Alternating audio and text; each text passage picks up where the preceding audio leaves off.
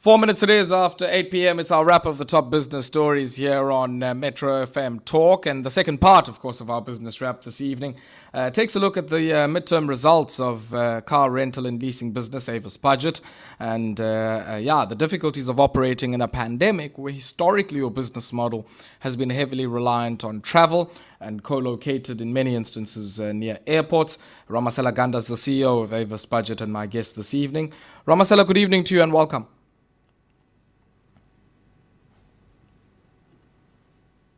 Hello? Ramasela? Hi, ayabong.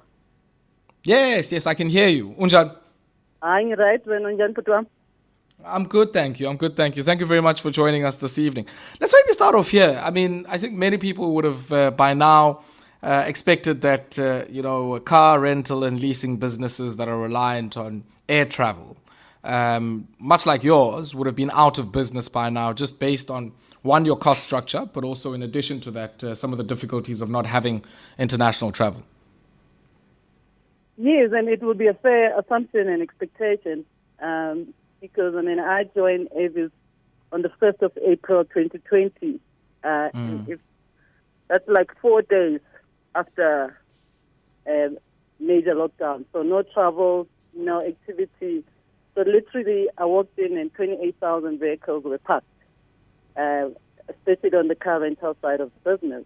And really quick decision had to be made. And I think if there's one thing I've learned through this period of COVID was being decisive about the future of Avis was key. And, and really mm. making those decisions was, was what was required on the day. Yeah, yeah. Let's talk about, uh, I guess, you know, how hard that hit has been just on that car rental and leasing part, but uh, how in many ways, you know, your your second-hand sort of uh, uh, one-year-old cars coming in into that berth and being able to to at least see some demand growth that uh, has tied you over here. Yes. So as Avis, we we've got three uh, levels. I mean, we, we rent a car for a day and to 11 months. We lease up until seven years where we lease about uh, the six by four, and then mm. after utilization, we dispose of it.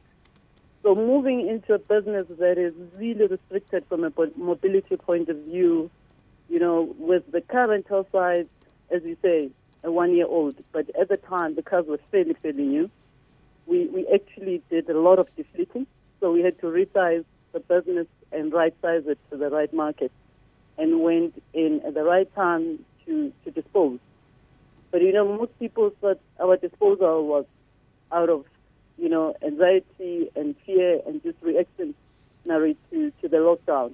Partly, but what we did, because we were really good in disposing of the vehicle, we actually mm. yielded good return on our disposal. I think our margins uh, moved from something like 12% to 20% of, of just disposing. So that mm. market became very buoyant. But it didn't just start like that. In between April and May, we only sold one car, and this is mm. a business that sells about between 1.2, 1.6 a month. And and to dispose one Jeez. car, it meant some other creativity and innovation needed to happen, other than the used cars. Mm. And this is where during that time we introduced a mobility subscription during hard lockdown, and yeah, a lot of yeah, lot of yeah. lessons, but it was great. Sure. We'll come back to the mobility subscription now, but I'm quite interested in the margin growth that you've seen in that segment and whether or not that's been driven by strong price growth or being driven by uh, something maybe on the bottom end of your income statement on the cost side. So it was a combination. Uh, firstly, our cars are fairly new, and we also look after them. I mean, a, a one year old from a car rental, especially from us uh, as Avis, we looked after them and we put them, you know, we call them dealer state they should be in the dealer mm. position, dealer floor position. But I think the major contributor even today is also a shortage of use of new cars. Uh, that really contribute a lot in, in the current state, especially in this current financial year. That mm. we've got a lot mm. of shortage of new cars, and also new cars that are there are quite expensive. So really, it's a question of demand and supply. And and because we are the biggest purchaser of any vehicle, um, so sure. we, we do have a lot of stock to, to sell at the right price. So we really to a large extent, you know, in a good position for our second-hand market. But our Yeah, cost base, yeah. as you say, uh, one of the critical things that we did was restructuring our business during hard lockdown and really Mm. cut a lot of costs. So, so we- we're really starting at the low base from a cost point of view.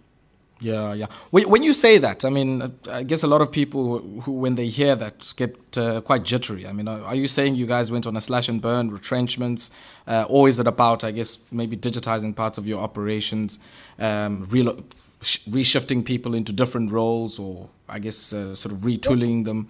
What happened?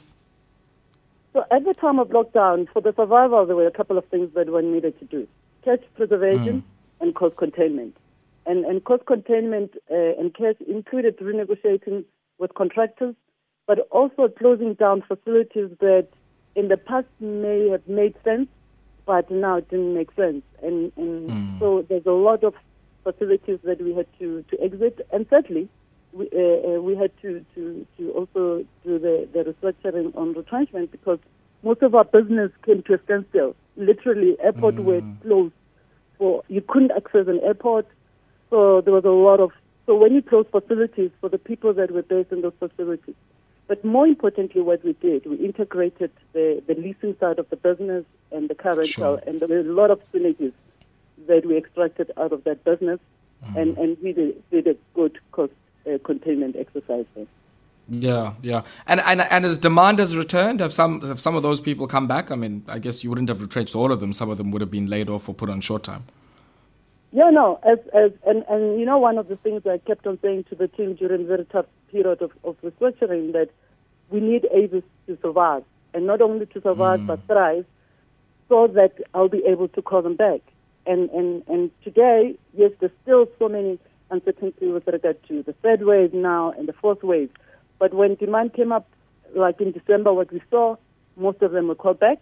Um, and, and they're really uh, fortunate for us. They really came back with the same level of energy as, as they, you know, were before the retrenchment, and they've been real contributor to the business. So we've been Sure. doing that, but there's a lot of uncertainty in the market at the moment. As you know, with the vaccine rollout uh, and our Yeah. country still migrate for travel, you know, you can't say that we out of the woods. We're still very much Sure. in, in, in that uncertain period.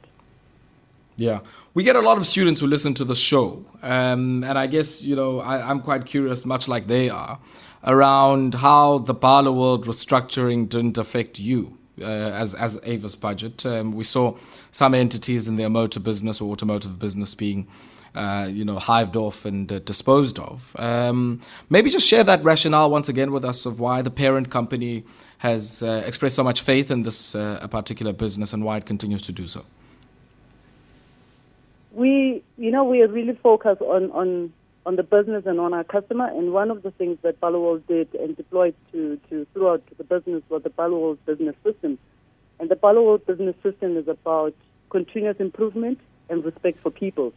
And mm. and continuous improvement is about extracting value out of the business and seeing great margins and even during this period of lockdown if you look at the situation we're in in September we we really uh, big losses. I mean, we made 300 million of loss in six months, still without international travel, still without Parliament sitting in Cape Town.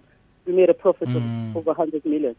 So, so the the World business system is really uh, giving us the value that World is looking for, and and I think that's one of the, the biggest things. And I mean, uh, the group CEO has really outlined the strategy of World long term, and and I think what we're very mindful of is we will continuously drive and generate value for our shareholders. And, and that's what we're doing as we respect both customers and our employees as, as we do follow our business system. Awesome stuff. Ramasela, thank you very much for your time and uh, do send through a uh, happy sticker to uh, some of your staff out in uh, the airport there in East London. Uh, they've certainly been of great help to me, uh, not only over the years, but over the last while or so. Um, and uh, maybe they'll tell you offline uh, what happened there. But thank you very much for your time. Thank you. I'm sure they're listening. I know them. I'm sure they're listening, but thank you very much. Awesome stuff. Thank you very much. Ramasela Gandas, the CEO of Avis Budget, uh, with us there for the second part of our business wrap this evening. We're going to take a brief break. When we come back, we go into the world of tech, and I'm going to be joined by Amahle Nchinga, the founder of Luntu. Uh, which is an e-commerce platform uh, that uh, is uh, placing front and center inclusion, diversity, and the planet.